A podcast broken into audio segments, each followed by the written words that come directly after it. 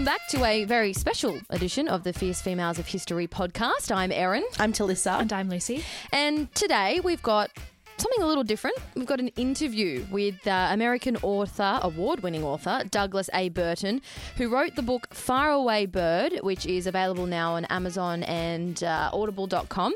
And it's a narrative retelling of our very own Empress Theodora, who Talissa covered in episode five. I sure did. If you haven't heard it, go back and have a listen, get a bit of a background on who she is, and then come back to this chat because it's insane what we talk about today. Yeah, and it, to ring a bell, it geese teeth. That's the story about geese teeth. She's been there. she's come back.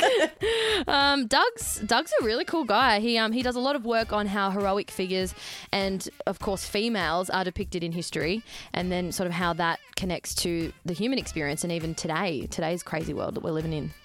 Now, Faraway Bird delves into the mind of Empress Theodora and the experiences that shaped her, coming from her her childhood, and I mean, pretty traumatic childhood. Spoiler alert! And but the way that that shaped her, as she as she worked in uh, brothels on the stage until she eventually ascended the throne of the Byzantine Empire. It's fascinating. It's a real rags to riches story. It's one of my favorites. Yeah. Um, in this chat, though, we obviously talk about his book. We talk about Empress, Empress Theo, but more than that, we start to look at the ways that her rule and her life affects the way that we live today and the impact it's had how many thousands of years on. And on top of that, we also talked to him about what it's like to share someone's story whose lived experience is different to your own. Um, and I found that really extraordinary to talk to him about as well. Now, this interview starts with. In my personal opinion, one of the best questions of all time, and The most important question of all time.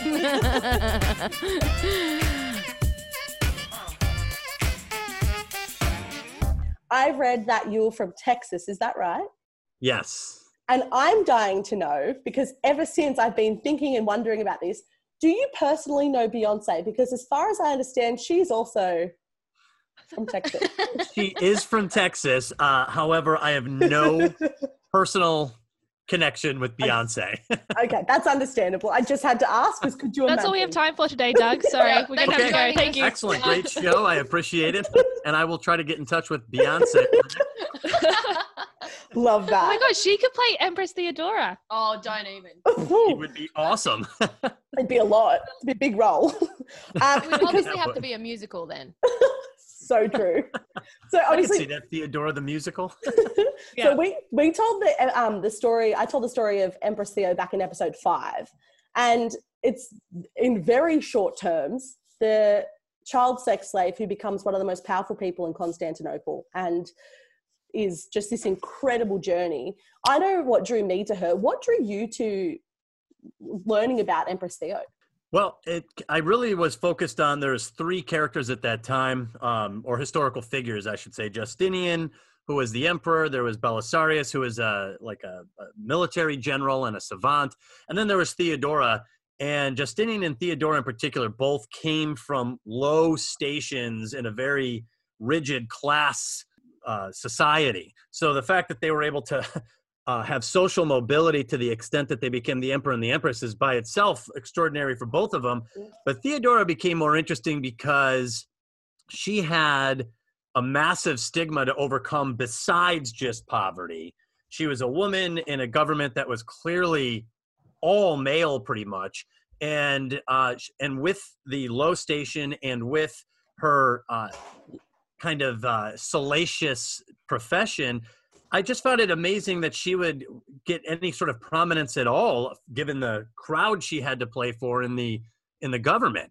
And then when I found out that she was uh, behind and had influenced certain laws that almost sound like women's rights in a modern sense, it, it really seemed like a clash. Like there was two Theodoras. There was this uh, amazing autocrat who seemed to be way ahead of her time, and then there was like this other Theodora who had kind of a checkered background and, and a lot of stigmas, and they didn't seem to be the same person. But um, trying to reconcile that, I think, became a big focus for me as as a draw. It's interesting you say that because when I was researching her, I almost struggled to put the two people together. You have these people writing about, you know, the, the geese story or the swan story in your book, hmm and then you have this forward thinking, powerful woman. And it, I found that a lot of the writing struggled to put the two together. So it's interesting you bring that up. Why do you think there is that disconnect there? Because it's very obvious in a lot of the research I did. They almost Right. two separate people. Why do you think that is? Well, the gossip that we hear about her really comes down to us from a single male source who was the primary historian of the time. His name is Procopius. And he writes these stories in a book, in a secret book. In fact, it's called The Secret History. And he details some things about Theodora that are over the top.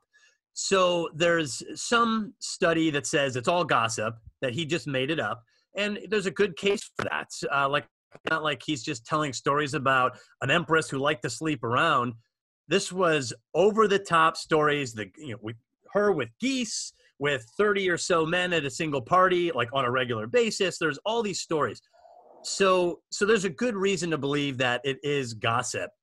The problem is, as far as this serving as defamation, it's extremely effective because you can't read about her and without coming up with the without running into these stories at some point. point and once you run into these stories you can't forget them. Like they're, in your head and it always makes you like if you want to talk about her you're like well maybe we should just talk about you know amelia earhart or so you know so, you know somebody else.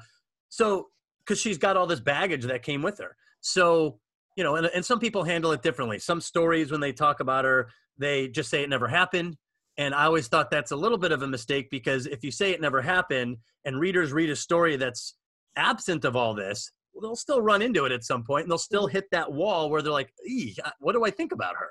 So I just think it's a very effective form of defamation that survived for 1500 years.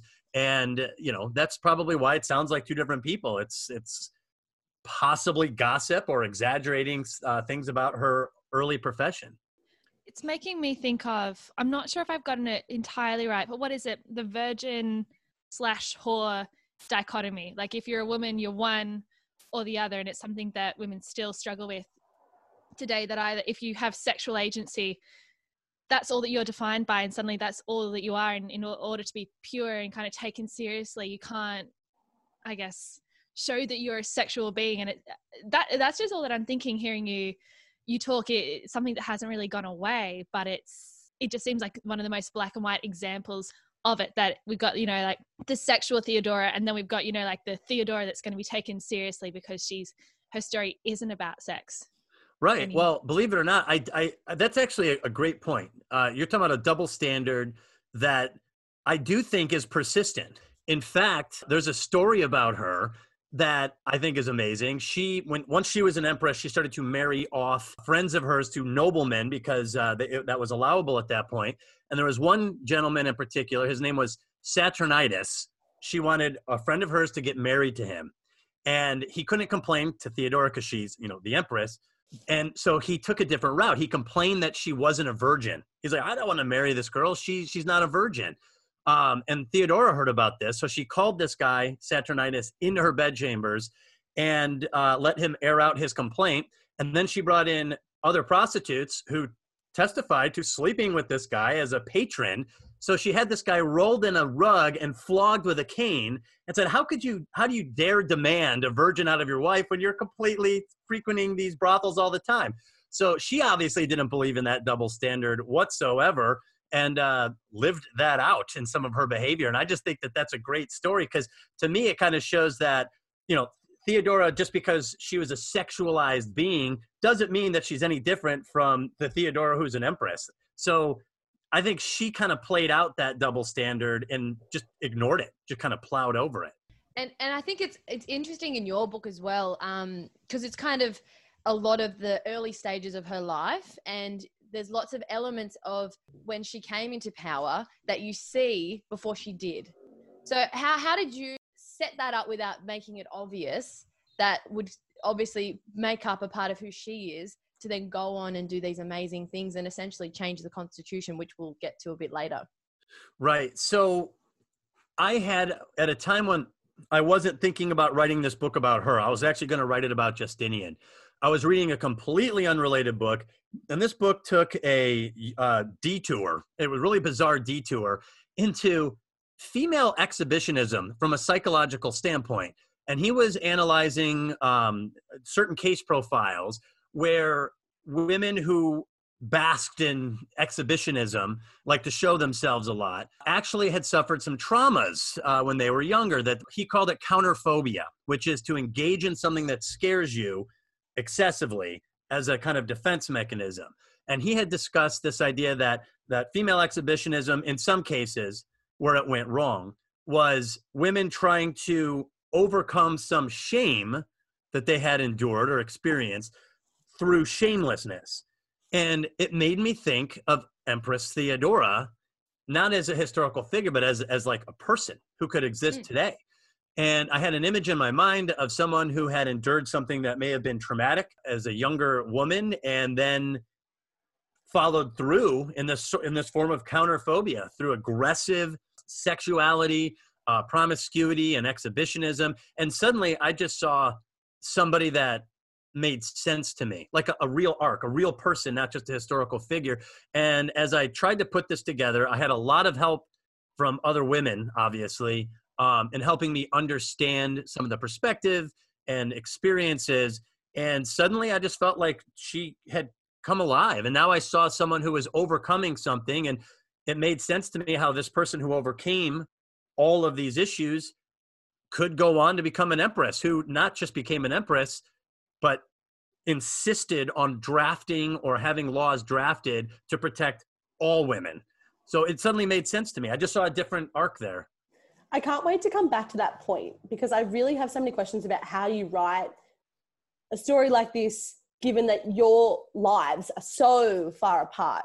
Um, you can't, you know, the history, the the gender, the just a lot of elements would be so different to what anyone experiences now, obviously. So I have some questions about that. But I want to go back right. to a point you made. You said it's a it's a form of defamation. The way that they write about her carries on. Right. And I have there's something we get bring gets brought up a lot when we do our episodes and we do our research is that history is written by a lot of powerful men it's not written by your average Joe. It's not written by a lot of women. It's written by men. And I know mm-hmm. you've got the original book that these things are written in. Can you give us a bit of a perspective on just how this stuff was written about, if you don't mind? Uh, yeah. So Procopius, the powerful man in this case, who uh, upperclassman, uh, historian, he wrote an official history, which is very flowery and you know very positive toward Justinian and Theodore. But he also wrote this other book uh, called The Secret History, which is not flattering. So, and this is what happens to me, and it'll happen to other people who research Theodore. They will come across these passages, and you will read things like. Often Theodora would go to a bring your own food dinner party with 10 young men or so, all at the peak of their physical powers and with fornication as their chief object in life and she would lie with her fellow diners in turn all night long. And when she had reduced all of them to a state of exhaustion, she would go to their slaves, as many as 30 on occasion, and copulate with every single one, but not even that would satisfy her lust. I love that so, so much. yeah, so that, and that's that's actually one of the nicer stories. That just says she slept with a lot of guys on one night. That's almost tame relative to some of these other things. He he actually goes on to say that she gets upset at a party. She she stripped down at one point and rebuked nature for giving her only three openings to bring into service. That sh- there should be more. Hold on, where's the other one here? So Leda and the Swan. Here's how it actually plays out in reality. This is the actual his part where this story comes from. She would go to a theater in full view of people. She would throw off her clothes and stand naked in their midst having only her girdle around her private parts and groin. Not, however, because she was ashamed to expose these in public, but because no one is allowed to appear absolutely naked. With this minimum covering, she would spread herself out and lie face upward on the floor. Servants whose task had been imposed would sprinkle barley grains over her private parts, and geese, trained for the purpose, used to pick them off one by one with their bills and swallow them. Theodora far from blushing when she stood up, actually seemed to be proud of this performance, for she was not only shameless herself, but did more than anyone to encourage shamelessness. Wow. so this is written by a historian. Um, and like I said, you read these and you can't forget them. It's They're shocking. totally memorable. They stick in your head. So had, yep. he did his job. Like if his job was to make her sound t- in like crazy, uh, or to at least make it off-putting or hard to w- warm up to her as a historical figure, then I think he has been mostly successful for 1500 years. Yeah. Well, this is the thing. it's stuck around because it's shocking. It's shocking. Yeah. And it's not Yes. it's not that she's, you know, exploring her sexual agency. It's that she's gone to the extreme by the reports. Um, Exactly. so anyway, like I said, I part of the goal I had with the book was so so there is a problem when you write about Theodorus. Should you take this stuff out and have people discover it on their own anyway, which you, they're still going to be shocked and possibly off put? Do you leave it in and sensationalize it and just say she's going to own this, she did it, and she's not ashamed, and and who cares? Um, I tried one. I tried a different tactic. What I wanted to do is include the stories so that people aren't shocked when they discover them, so that they're desensitized by the stories when they hear of them. They're like, oh, yeah, we, we knew about those. But to change the meaning of those stories. I actually used the Leda and the Swan moment in the climax of the book, but I changed the meaning of the moment completely. Mhm. And I'm hoping that if I'm successful, that people will not only know about these stories, they won't be shocked by them, and they will still, knowing all the defamation, they will still find her to be a heroic woman even before she became an empress. That was the the goal that I had or one of the goals that I had set out for the book. Well, this is the thing. When we read about that part in the story, it's interesting because it's written in a way that it's almost heroic. The decision she makes to to do these acts or to it, it's you're right. You've changed the meaning of it, and I did wonder, like writing a book like this, where obviously there is a lot of trauma, maybe is a word. There's a lot of topics that maybe as someone experiencing life now or as a man or as whatever i don't mean to speak for you but Sure. i don't see that as being reflected in many people's experiences now luckily. How do you Right. go about reconciling the fact that these horrible things have happened particularly because she was a child when this was happening or that these graphic things have happened and go about writing that? Did you have to speak to a lot of people? What sort of way do you go about writing these things? So there are some sensitive parts of the story, Mhm. and I drew initially from other stor- stories that have been shared with me by friends and family members in confidence. Mhm. And so I had uh, the mo- most minor degree of familiarity with some of these issues. But I, I really wanted to write about a character who, who experiences this and deals with this, who's a historical figure. And as I was doing this, I began to enter writing classes uh, with other writers for critique groups. And I was really nervous, to be perfectly honest with you. I was actually nervous to the point of abandoning the project. I, I was like, I, I don't want someone to think that I'm being presumptuous or, or careless or you know, you know, just running roughshod over very sensitive topics. But I, my wife actually encouraged me. She was "Go ahead and go to the writing group." And I went, and it was like all women uh, in this group. Um, however, to my surprise and relief, incredibly supportive, uh, incredibly willing to help, and unfortunately, some s- several women had come forward and shared stories themselves of similar instances. And to be perfectly clear, it changed me uh, as a person because I began to realize that this issue was bigger than I had understood uh, previously.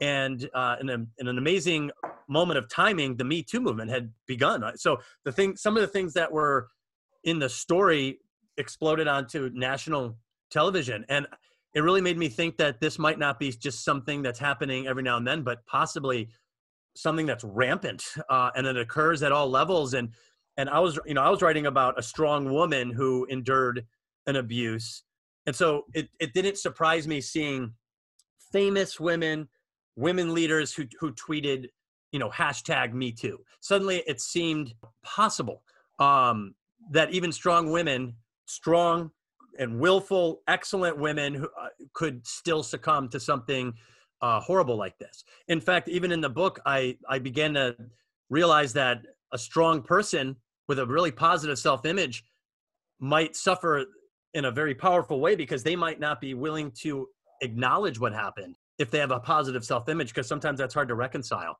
something really terrible happening to you and a, and a really high self-image at the same time standing side by side so it, it made me think about so many things today in a completely different light. And by the way, not just in that one writing group, but as the story progressed, as this went to beta readers, as I shared what I was doing with friends and family, more and more women that I and men who I've known for a long time, uh, in some cases, shared stories with me that they never shared before, and I I just couldn't believe how many of these stories existed. So I felt that if these people are tr- trusting me uh, with this, that I needed to attempt to get this right and, and, try to try to do the best that I possibly could in in writing it. So and it And was amazing was not fun. And I'm not to be and to be even more honest. There was times I had written certain and I would cry and I would literally have to go to my day job and I could look in the mirror. I, I could see it. I was pale and um,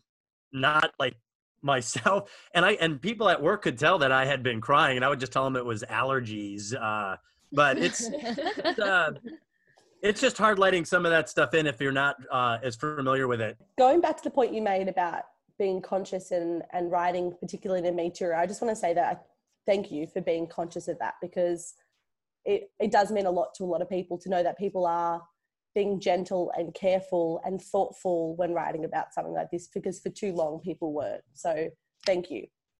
Well, Yeah. you're welcome, and it, it is a reality, and um, I think everyone should revisit what they think they know about what's going on in the world. And they, when when you know some of these news shows break about very powerful men like a Harvey Weinstein or a Jeffrey Epstein, you know, l- pay attention to it. I mean, that's happening. That's happened for decades with just those two individuals alone. And you know, I gotta I, I get a sense myself now at this point that this is happening all over in the world. It doesn't matter what culture you're from, and it doesn't matter what time period you're in. It sounds like this is a recurrent issue, and by the nature of it, it stays hidden. It's invisible. Like I said, like to me, I've I've I've heard about all sorts of stories and things, but hearing it in an into one-on-one discussions repeatedly uh, from people I knew and from total strangers uh, definitely opened. It just it changed me. It, it changed my view of the world.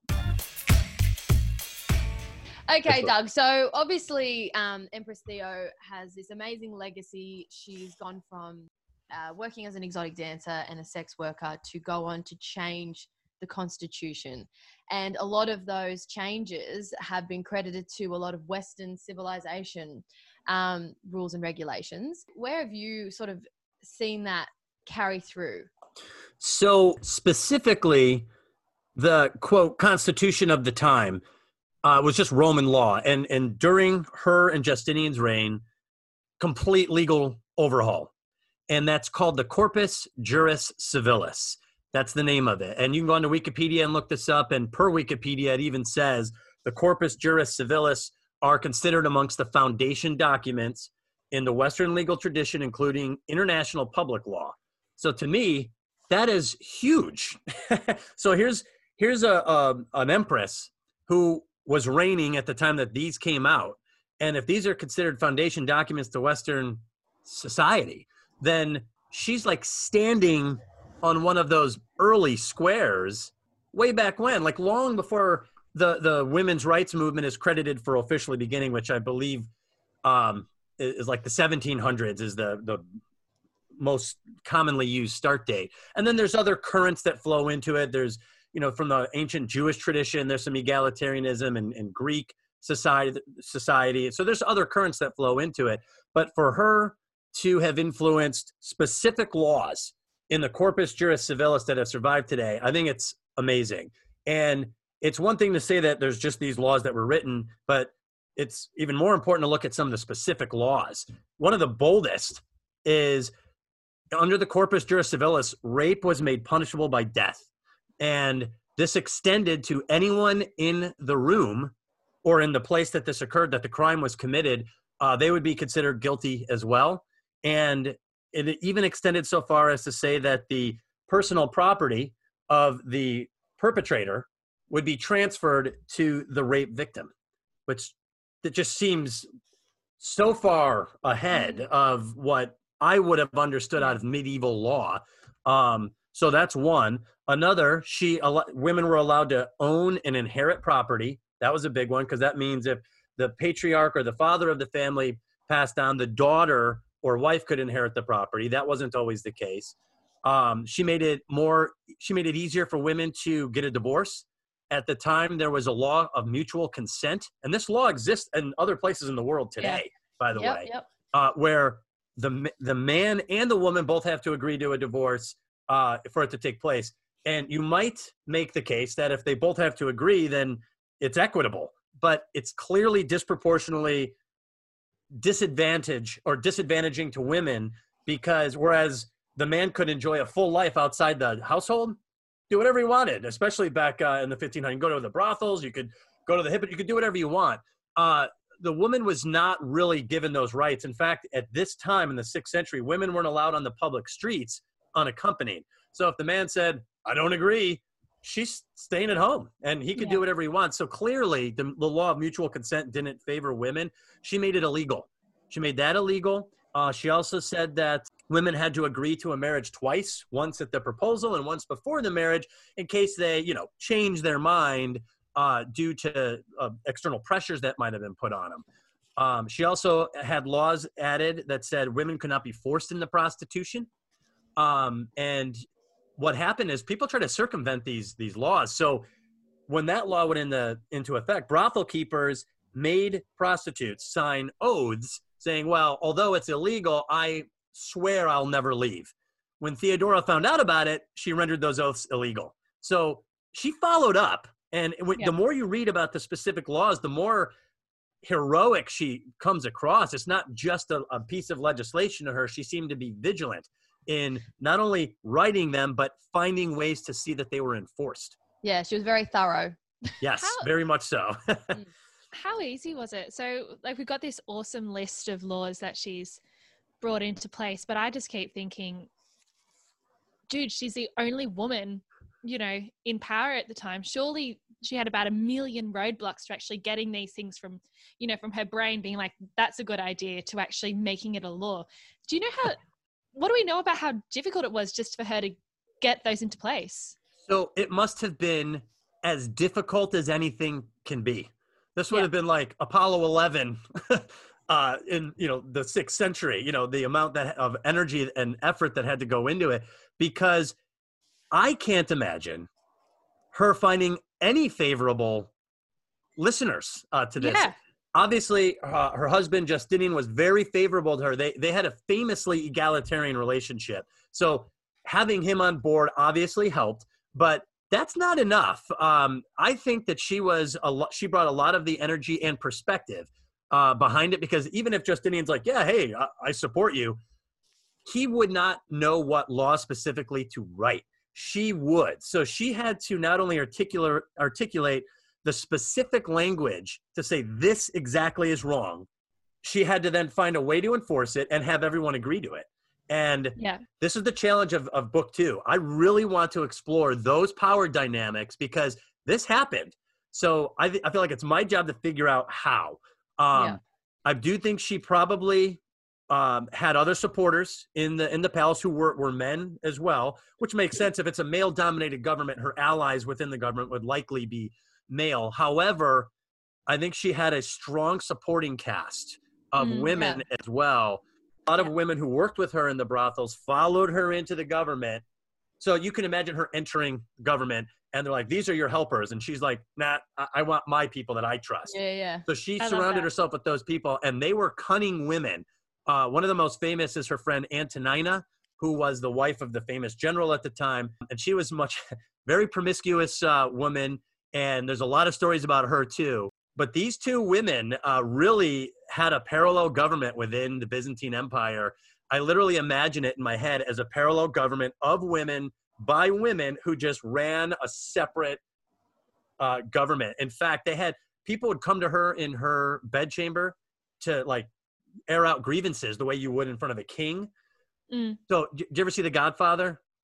Yeah. You know how it opens with the guys telling this terrible story and the Godfather's listening, and you know, I on the date picture that happening wedding. in Theodora's bre- bedchamber, where women were coming to her, telling her stories, and her listening, and being like, "I'll take care of it," uh, and she did. yeah. And I think it's interesting as well. Like, I know we spoke a bit earlier about how she was essentially marrying off her friends in her sort of in that lower class off to men of higher class because she Mhm. diminished that rule between the classes that you Yes. can only marry the same class. Right. So she, you know, so she obviously got rid of that, but she was always forward thinking. She was building her alliances from the very beginning and Oh, infiltrating from the back of the room. Like she just sort of bled her way in slowly but surely so that when she did come to power, she had all these sneaky alliances that people barely even 100%. realized. that's why I honestly woman. can't wait to write this Yeah. part. So, from the classic historical sense, you know, between emperors and generals, generals get too successful, they turn their armies on the emperor, they overthrow the. So there's always the, you know, the, the Julius Caesar problem. Well, what's totally awesome about her story is she marries all of her friends to pretty much and sister to almost all the most important generals of the time. So if if there was any concern about one of these generals, Theodora had someone in the bedroom who knew everything that was going to happen with this general. Uh, in my mind, she had a more powerful, more wide-reaching intelligence service than the government had. Her, Yeah. her, and, I, and she had women in the brothels who were sleeping with all of these other gentlemen of the city. She knew, in my mind, all the secrets of this society, and I think she used them in total. And I can, in, in like I said, in my imagination, it was Theodora and her government and her spy apparatus against the actual government, and I think she did just fine. I think that's what I'm going to call my my friends now. I'm going to call them my spy apparatus. Gladly. but, but it's but it's so true, you know. Like you hear about guys saying things to, you know, their friend, and then it gets to one girl in the friendship group, and you can guarantee that everyone's going to know what this guy has done. Like that's oh yeah, or, or the yeah, well, or, or the girl's like, well, I don't know about this guy, you know, maybe you should, th-. and that Yeah. influence is very powerful. So Really? um, yeah, I mean it. It counts. It works. It happens. we engage the spy apparatus. Oh we, yeah. we get the network to work. You know this guy. He dated this girl. Let's find everything out about and, him. and when these men are the most relaxed and vulnerable, of course they're going to chat their gob off about what they shouldn't be Exactly. talking Oh yeah, about. pillow talk is uh, the most dangerous time. Exactly. Like, hello. Genius. I actually have a question because all these laws sound smart. They sound like they make sense. They sound like they're fair. Why is it that she was able to get this done? And here we are, however long later, and some of these things haven't happened or have been slow to happen until now. Like, what what is the disconnect? What happened there? Because it seems like she was full steam ahead in helping women and women's rights. And I feel like in a lot of parts of the world, even in Australia, in some aspects, we're so far behind where she was. What happened there? Yeah, so it, it- that's, and I think this is what's made me scratch my head too, because I had always imagined women's rights as purely a modern kind of progress. Uh, and now I don't see it that way at all. Um, and you can see that there was efforts and, and successes at different points in time, and then it kind of either erodes or over time disappears. And it seems to have disappeared um, after her. I think she was really a one woman movement. Um, and uh, unfortunately, it wasn't sustainable, at least at that time. Um, also, you have to keep in mind, or I have to like, even remind myself, women weren't literate uh, a, a lot of the in the in the sixth century. In fact, through my research, um, it was unusual that Theodora was literate. It was a it was an anomaly. So I even had to get to the point where I had to explain why is she literate why is a prostitute literate and it's it's when you stop and think about why i as a writer have to explain that that's that's a tragedy why is a woman literate? Uh, well i have to explain that. So clearly women weren't contesting intellectually or from a learned standpoint at the same level as men were. I think intuitively uh, women and men have, are, have always been equal. Um, but clearly they were denied some of the educational services that men had an advantage in. So i think when that plays out over time, generation and generation, I think it's hard to sustain a movement like that, as you could imagine. I, that's why I think it's easier to sustain today. You have women operating on an equal basis on some levels, at least comparable access to education and, and, and history and all those other things that, that men seem privy to. Women have that as well. And I think that's how you can sustain a movement and make something like this permanent. Uh, and in, in, in my view, on some level, it's just the way it should be. And we're kind of getting rid of some of the restraints that had been in place historically uh, speaking in a lot of places in the world. Mhm. So. So yeah, one woman movement. I think I is, love uh, that. This is actually a really, really quick question. I remember reading the book and seeing the name Justinian, and then I saw that his dad's name was Justin. mhm. So it's like Justin of Justin is the Ian part. Where does that end? Just in the Well- So like if he adopt, if so that means adopted son. So Oh, okay. Right, so Justinian's father was actually like a pig farmer or something like that, and we don't know anything yeah, about yeah. him. But Justin entered the military and became successful and kind of prominent. So he brought Justinian out of the countryside and adopted him. So his real name is Petrus, Petrus Yes. Sabatius. Right. So he had to take on the name of his uncle as in adopted son of Justin, Justinian. So if, I guess ah. if he adopted another son named Justinian, Justinian. then it would get you it would get, it gets that system would break down. yeah. Okay. Sorry, that was that was just um, a quick question, but I love that so much. but I was it was was- bugging I've me. It was, it was I was like I was like like, sleep tonight now. oh my god, just fine. when does it end? I like that that bothered you so much. That's Lucy. that had to get like addressed. um, so we know we know that the hero's journey is something that has kind of taken up a lot of pop culture and the way that we Mhm. sort of tell stories. You know, so the hero hero comes, they're destined for greatness. They have to undergo challenge, moments of doubt, then they prove themselves, live happily ever, ever after. right. But the her- heroine's journey is different. I read that in your blog, I believe. Yeah. How do how does those, how do those differences play out in in literature in the way that we tell stories in the way that we should understand stories about women? So this has become kind of a major focus for me because I'm a huge fan of the hero's journey and a big student of it. I'm a big Star Wars guy, and that's how a lot of people were introduced to it. I'm all about story structure, and I care a lot about archetypes, mythology, and story structure. And I really wanted to bring that into the pages with Theodora. It's a big deal. I was like, you know, I want to see this done with with a great heroic woman from history, a real person too. And I found out that certain parts of the hero's journey weren't applying. And I was listening to a great courses on audible.com, and it was by a professor, Hannah B. Harvey, about storytelling. And she started launching into this long analysis of fairy tales and Little Red Riding Hood and how uh, you have this Beauty and the Beast motif. And it's a, it's a, it's an allegory about really budding womanhood is what it's about and, and how a woman's going to face that and deal with that. Which route are they going to go? Like kind of the promiscuous route or the you know the the nice good you know conforming route? And and i thought to myself i was like if this is repetitive in culture across time and mythology it's not in the hero's journey so it made me wonder if there are other things comparable to the hero's journey that apply mainly or in general or or favor a female experience i started watching a bunch of movies literally with like a pen and paper on my and, and looking to see if I could see anything in common. And I was watching Silence of the Lambs with uh, Jodie Foster. Uh, one, she's one of my favorite heroines with Clarice Starling. And I got this idea that women, or at least several heroic women in fiction, were deviating from the hero's journey. And then it dawned on me maybe they're not deviating. maybe they're on a different type of a journey and I'm not seeing it and I'm not appreciating it or understanding it. So I've come up with a list, a different journey. I'm calling it the Heroine's Labyrinth.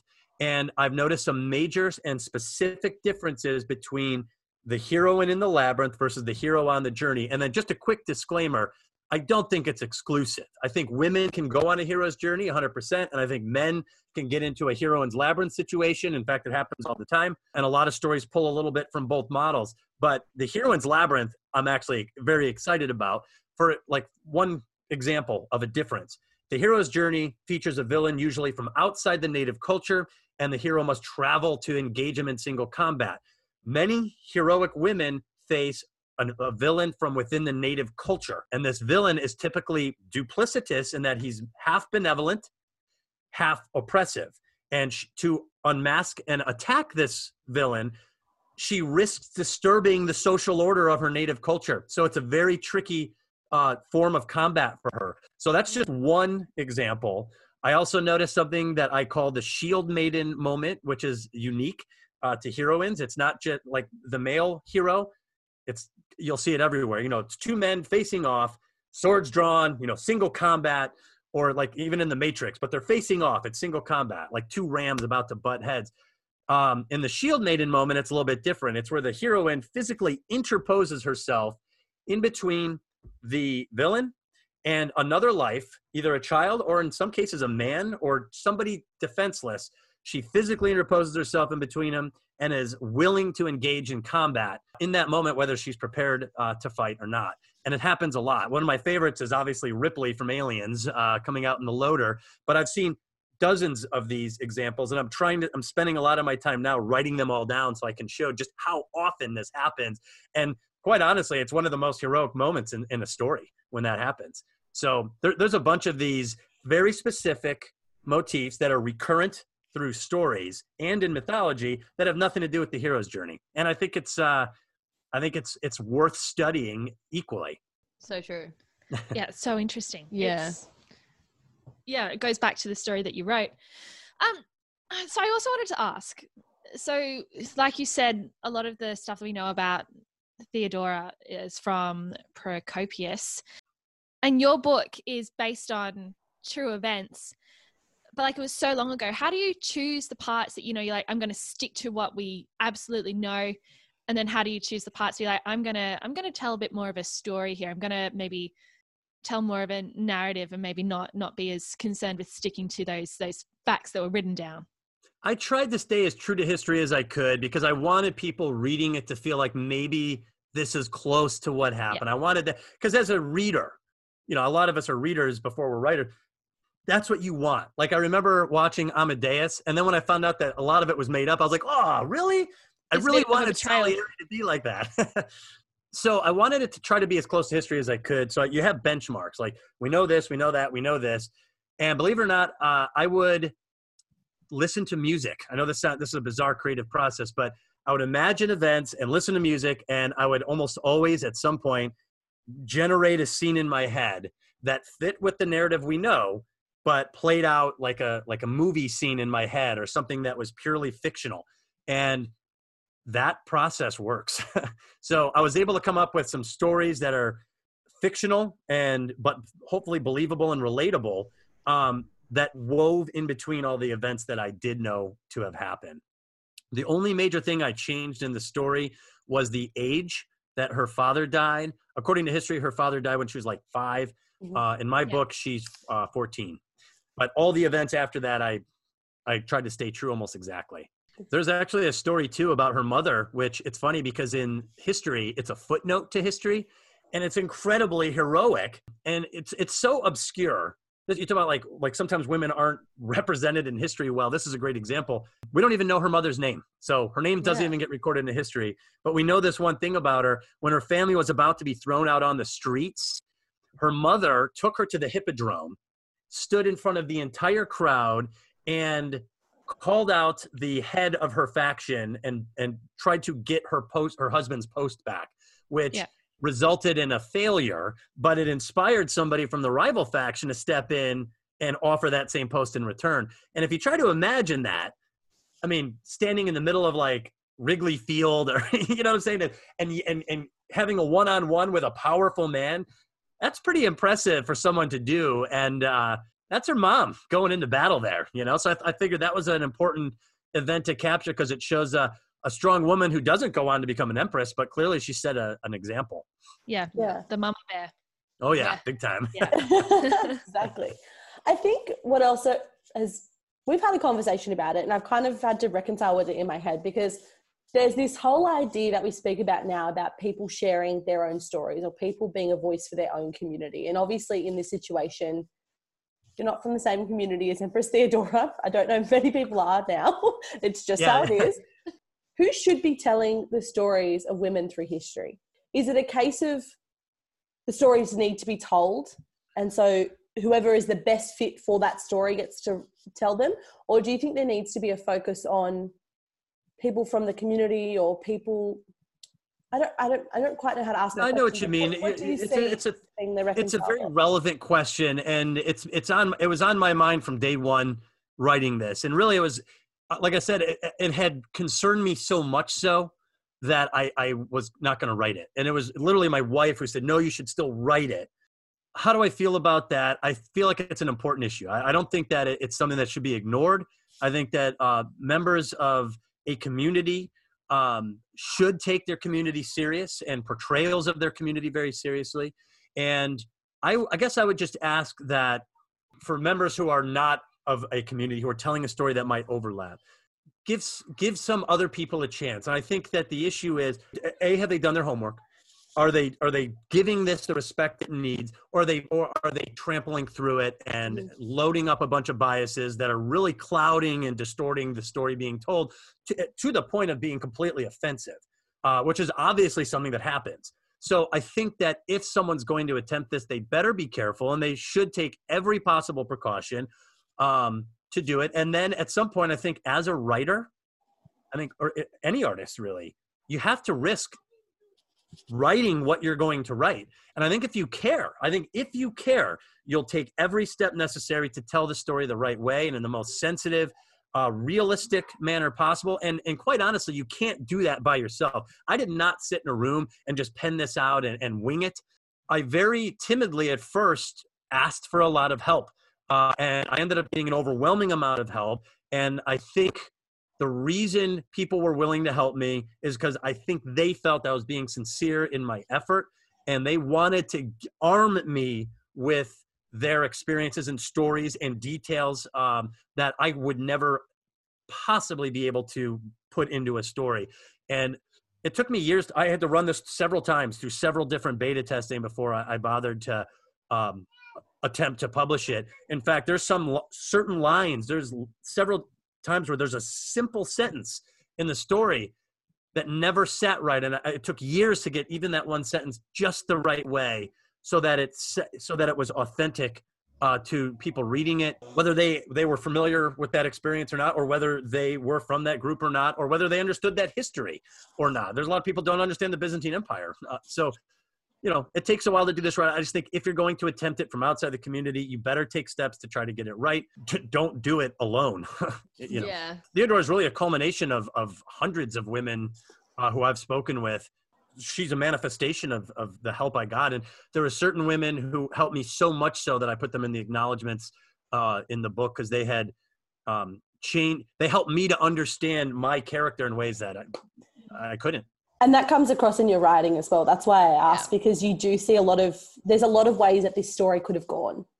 There's a lot of ways that, that theodora as a character could have been written about but the way that you so carefully craft her as a character and her journey you can tell that these conversations have been had. And that's why i wanted to ask it. And i'm very glad you didn't walk away from it either. So give your wife a big thanks from us too because it's a good Thank you. I uh, like I said, I, I it's something I take seriously. I don't ever want anyone, any writer to to treat that lightly.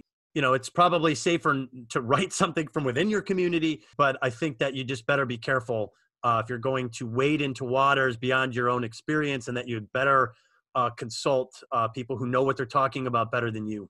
I, I think that's Yeah. the quickest way I can say that. and, the And I think you gave you, you sorry you gave you gave her story the justice that it hadn't really had for centuries, and I think that is a really unique way of storytelling. Because even though you have done your own interpretation on it, you've still managed to showcase her in a way that she she hadn't really been showcased before. Re- not really, going off the facts, but yeah, I think yeah Well, good. I'm really happy to hear that. I, you know, I, I did wonder could I portray her with all of these stories heroically. I wondered if I if I could do that. And the moment I thought maybe I I might be pulling this off is in a in, in a beta reading point. Someone said you don't want to make Theodora too nice, and I was like, too nice. Like she's like having sex in public. She's like uh, doing live sex. Like I was doing all sorts of these things, and they're like they're worried about me making her too nice. And I was like, okay, then I'm I think I've got a character that they're on her side.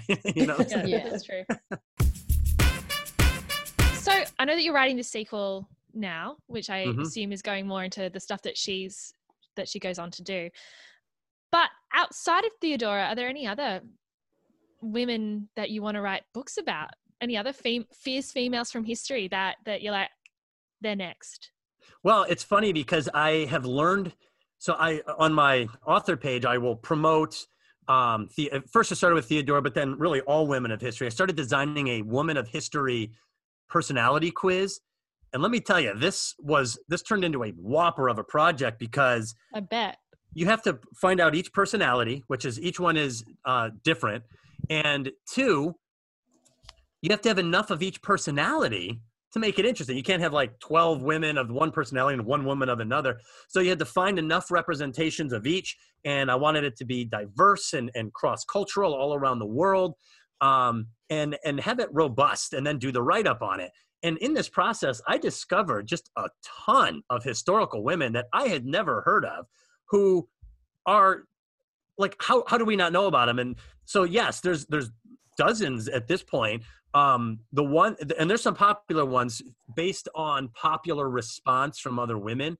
Uh one of them is this uh hatshepsut she was a, a pharaoh. Yeah. yeah, and- yeah she seems to be a really popular one.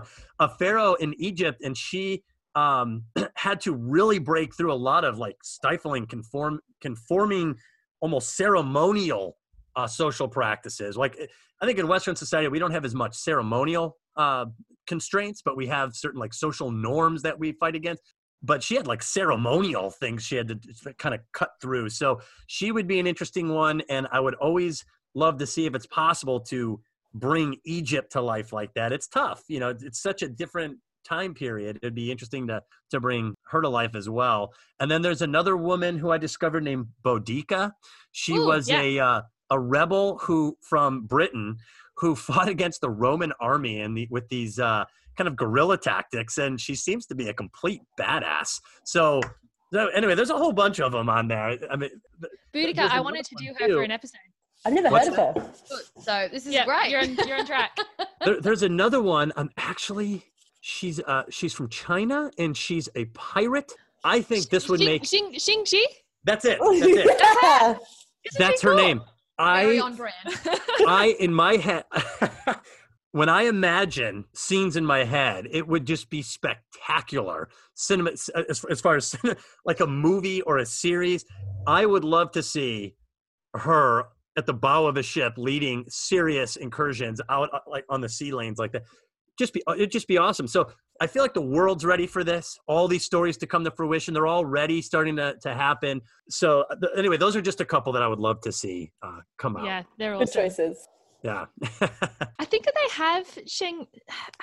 I hope I'm getting a name right. Sheng Shi, I think, is in one of the Pirates of the Caribbean movies. I think they've got a Yeah. fictionalized Really? oh. version of her going on this pirate, Yeah. pirate lord.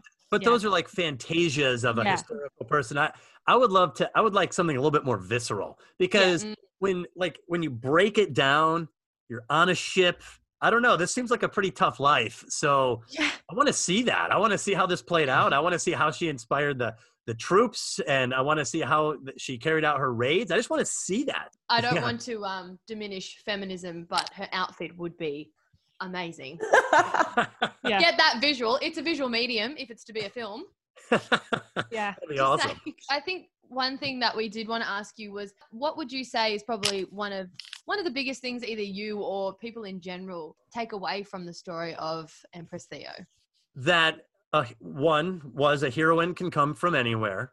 You know that this idea that we're all destined for greatness may not resonate, but you don't have to be destined for greatness to you know take charge of your life and, and try to try to handle things one way or another. And a lot of times, I think sometimes like in Star Wars, you have a heroine who never faces adversity, and I think that sometimes that's a mistake to portray heroic people as never having problems. In fact, I think the most heroic people in the world have tons of problems and have to overcome so many of them in order to get to a point where they're handling things at a high level all the time.